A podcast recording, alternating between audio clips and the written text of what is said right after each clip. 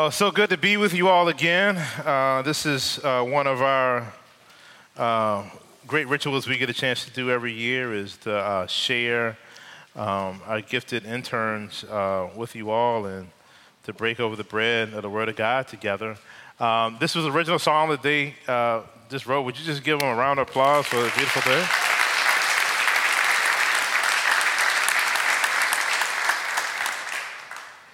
Yeah, one, uh, one announcement before we get started is, is that on July the 26th, uh, Friday at 8 o'clock, um, they will be, host, uh, will be hosting a Motown prom uh, to support the work of the internship. And so, um, just looking out the audience, I think there might be a couple of people that have heard of Motown here before. um, um and uh, for some of y'all who maybe grew up listening to some of the music, or it's just a good time to kind of get out, have some fun uh, Urban Doxology, uh, the band will um, do a, special Motown set as a result. So that's Friday, July 26th, at 8 o'clock at the Robinson Theater, um, same place where East End Fellowship meets, uh, same building. Uh, let us pray. Uh, Lord, we just thank you so much uh, for the time to be able to open our ears, our minds, our hearts to your word. I pray, Lord, that you begin to speak to us, that you would um, um, just use the words of my mouth, the meditation of my heart to be acceptable in your sight. In the name of Jesus, we pray. And all God's people say, Amen. And it was a Sunday similar to today where um, this church, uh, I mean, sorry, this, family uh, just got finished being at church, and uh, it was Sunday dinner. And one of the rituals that this family would do is um, each member of the family would um, share a thing that they either have uh, learned from the church service that day or would ask a question that came out of the church service that day. And it came time for the little boy uh, to uh, um, kind of make his contribution to the conversation. And so he asked uh, the question to his parents. He said, Hey, mom, dad, what, um, why, why did we eat these little wafers and uh, drink some juice uh, uh, at, at church today. And so, you know, the father trying to be a good parent asks the question and just tries to think, like, hmm, what's the best way for me to teach my uh, child about the uh, theology of communion and what's an age appropriate way of doing this? And, and he gets this idea and he says, you know what? We eat the wafers and drink the bread. It's called communion. Um, uh, and we drink the, the, the uh, juice. It's called communion. And we do this so that we can be more like Jesus. Uh, do you want to be more like Jesus? And the little boy said, Yeah, I, I want to be like Jesus. And I also want to be like Captain America.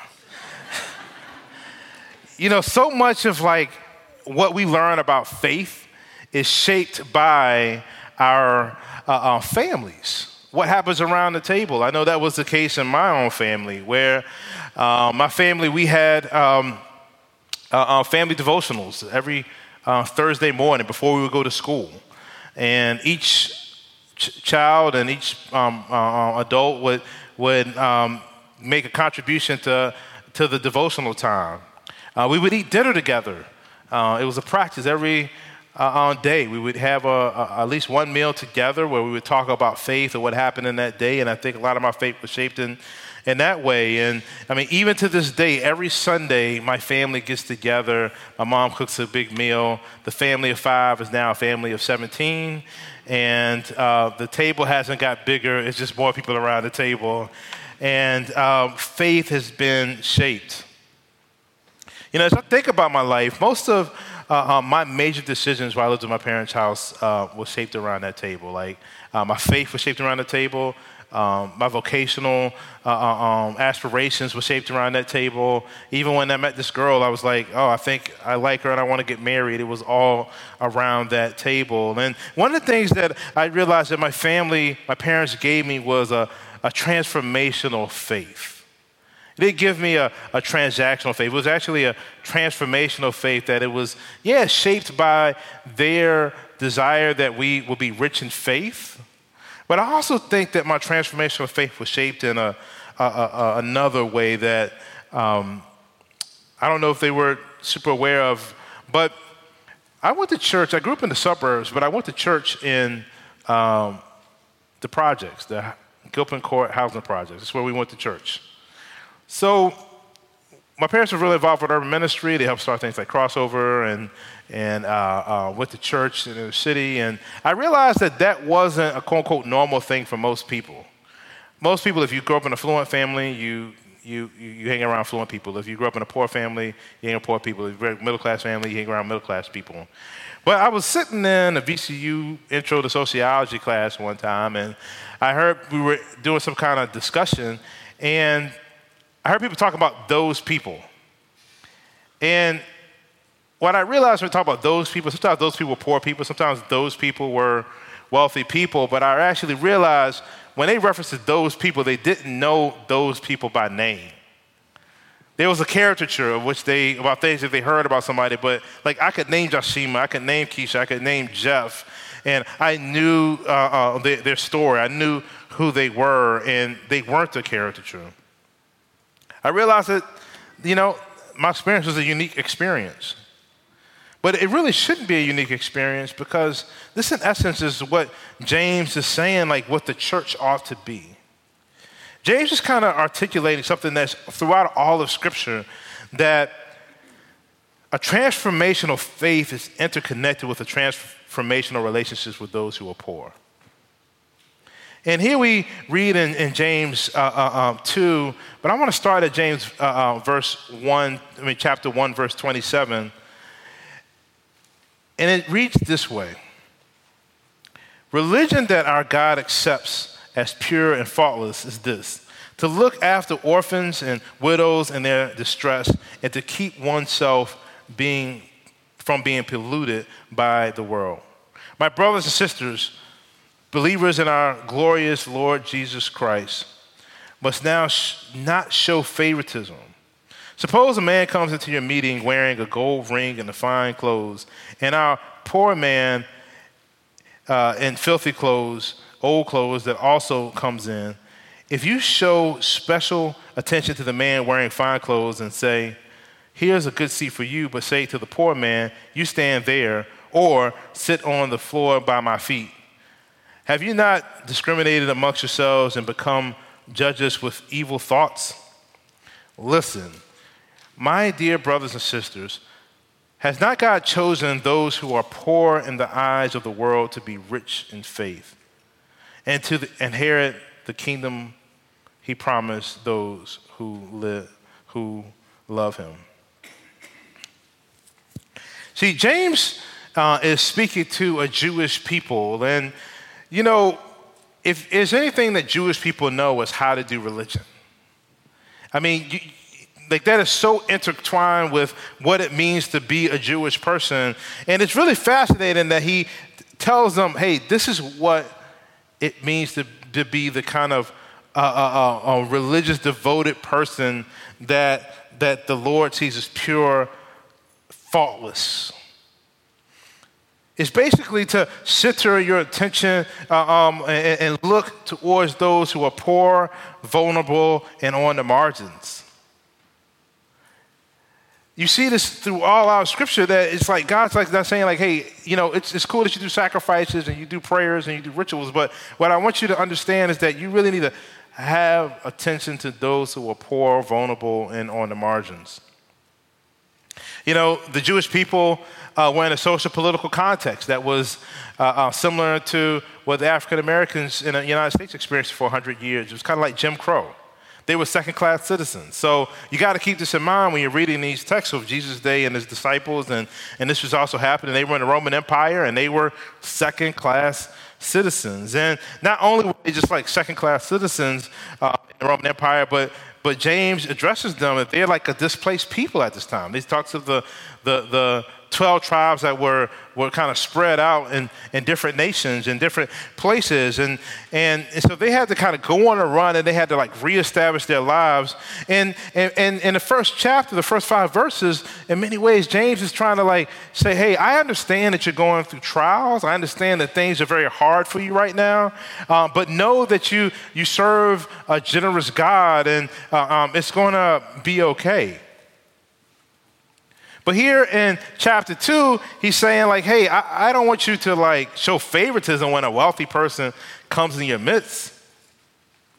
And this actually sounds kind of weird. Because if you're a person that is, you know, uh, uh, a second class citizen, that the place at home that you, that you did have, you actually got to like uh, uh, move it and, and kind of reestablish, you're going through a trial. Um, it's like, why in the world is there a problem with uh, uh, um, asking for help? If you're riding on the struggle bus of life, what's wrong with getting a wealthy person to give you some roadside assistance? See, what James is trying to help the church to understand is that there's something going on deeper that he's really trying to address. And this is this eternal, internal lie that has happened ever since the fall of humanity. You know, in, in, in um, uh, uh Genesis, when you read the very first chapter, you realize that God has made a, a world full of abundance and that God is a generous God that has put humanity in there to maintain until uh, uh, the garden and enjoy the generosity. But, but what happened after the fall is, is that there ended up being this lie that we live in a world of scarcity. And what what, what, what, James is addressing is this internal lie that feels like there's not enough for all of us, so I got to get mine while I can. And see, when you you operate from a, a, a, scarcity mentality. You have this like survival of the fittest mentality, and that's kind of the way it works out in the world. You know, when you have a survival of the fittest scarcity mentality, you end up having these transactional relationships. Think about how this works in our language. So tell me, what do you after what do you say or what question do you ask people right after you find out what their name is when you meet somebody for the first time. What do you what? What do you do? And you don't really say this out loud, but internally, you kind of have this kind of filing system that you're kind of asking the question, hmm, I wonder what this person could do for me. You know, versus asking questions about like, who are you? What brings you joy? What things do we have in common? We often ask people, what did they do? Think about what can they do for us? and uh, kind of put that in our filing system. And, and if, if, if they can't do anything for us, we probably don't continue the relationship. Or if they're poor, we might ask the question, well, what can we do for them? If we don't want to do that for them, we might move on. Or it might not be anything that we could do. But, you know, it's, it's really easy for us to have transactional relationships. But when you have an abundance mentality, and you operate from a place of generosity, you began to see that engaging with poor people is not a waste of time, but it's a treasure that you've yet to behold. You realize this because you understand that God has chosen those who are poor in the eyes of the world to be rich in faith. And so, if you really want to kind of, uh, uh, uh, you're having a hard time finding God, go to where there are some poor people and you will see God at work. You know, because of my upbringing, because of where I live, I live in Church Hill, and so, you know, yeah, you know, Church Hill is going through gentrification. It's not as poor as it used to be. You know, there are more coffee shops and people walking poodles and all that kind of stuff, but you know, there definitely still are poor people that's like live in that community, and and and those some of those people are my, my, friends. But then I also have these friends who are very because of my vocation as a speaker. Um, you know, sometimes I get invited to gated communities in Wellington or Newport Beach or these different uh, um, places. And one of the things that I can unequivocally tell you is that some of the most impoverished people I know relationally are some of the most wealthiest people that I know. It's not uncommon for people to be on their third, fourth, fifth marriage in a lot of these gated communities. And then some of the most relationally rich people that I know are some of the materially poorest people that I know. And so often I'm like, man, I really wish these folks could kind of be together in community because what they lack, they really could supply with one another. And this is such a big part of the heart behind our ministry and reconciliation that we're like trying to help these communities to like, this is the if there's only if there's anywhere where this ought to happen, it should be in the church. I get an amen? See, when you're a Christian, you have to hold two tensions, like this tension and paradox, these two facts. And one fact is that God is a generous God that loves to lavishly bless and give gifts to us. But then you also have to hold this other tension that power and privilege is like electricity that, you know, if, if, if, if it's not in the right conduits, then it can be very dangerous for all of those who come in contact with it. And the Bible holds both of those things to be true. So, brothers and sisters that are in Christian community, we ought to be a place where we can experience both God's generosity, but then also discover the right conduit, which the way that power ought to be distributed. This is why it's so important that we have economically diverse churches. And then, even like when you look at anything that's talking about poor people or poverty in scriptures, it's always the assumption that people are in community and that they are a part of your church or there's somebody that you can touch or you could see. And this is so essential of engaging with the poor, is so essential to the Christian faith. If you don't believe me, just read the story of the Good Samaritan where Jesus defines what does it mean to be a good neighbor. That's cross economic uh, uh, um, engagement that's happening in that space. So James is trying to, you know, in, in, chapter one and two is just giving us a reminder of what it means to be the people of God. You know, I think James learned this by, um, you know, he learned how God has chosen those who are poor in the eyes of the world to be rich in faith and to inherit the kingdom he promised to those who love him. I think he's done, he, he learned that within his own family. You know, James is the brother of Jesus, and therefore his mother was Mary, and they were uh, uh, um, religious following Jews, and, and they would practice Passover on a regular basis. I'm pretty sure when James was a little boy, he asked a question. He said, Hey, mom, uh, what does Passover mean? Why do we do this? And she says, You know, it's because, you know, we, our story started in Egypt. We were immigrants in Egypt at one time, and, and, and, and, the person in charge had some very harsh immigration policies. And so we began to cry out to God to, to, to deliver us from this terrible oppression that was happening, and, and, and how the Pharaoh was taking advantage of our vulnerability. And God sent Moses and eventually delivered us. And so we, we left Egypt and went into the promised land, the land of milk and honey. And, and, and James probably said, you know, wow, that's, that's really cool. Have you ever been to Egypt before? And mom and Mary says, you know, interesting that you asked. You know, when I got pregnant with your brother Jesus, I was an unwed teenage mother.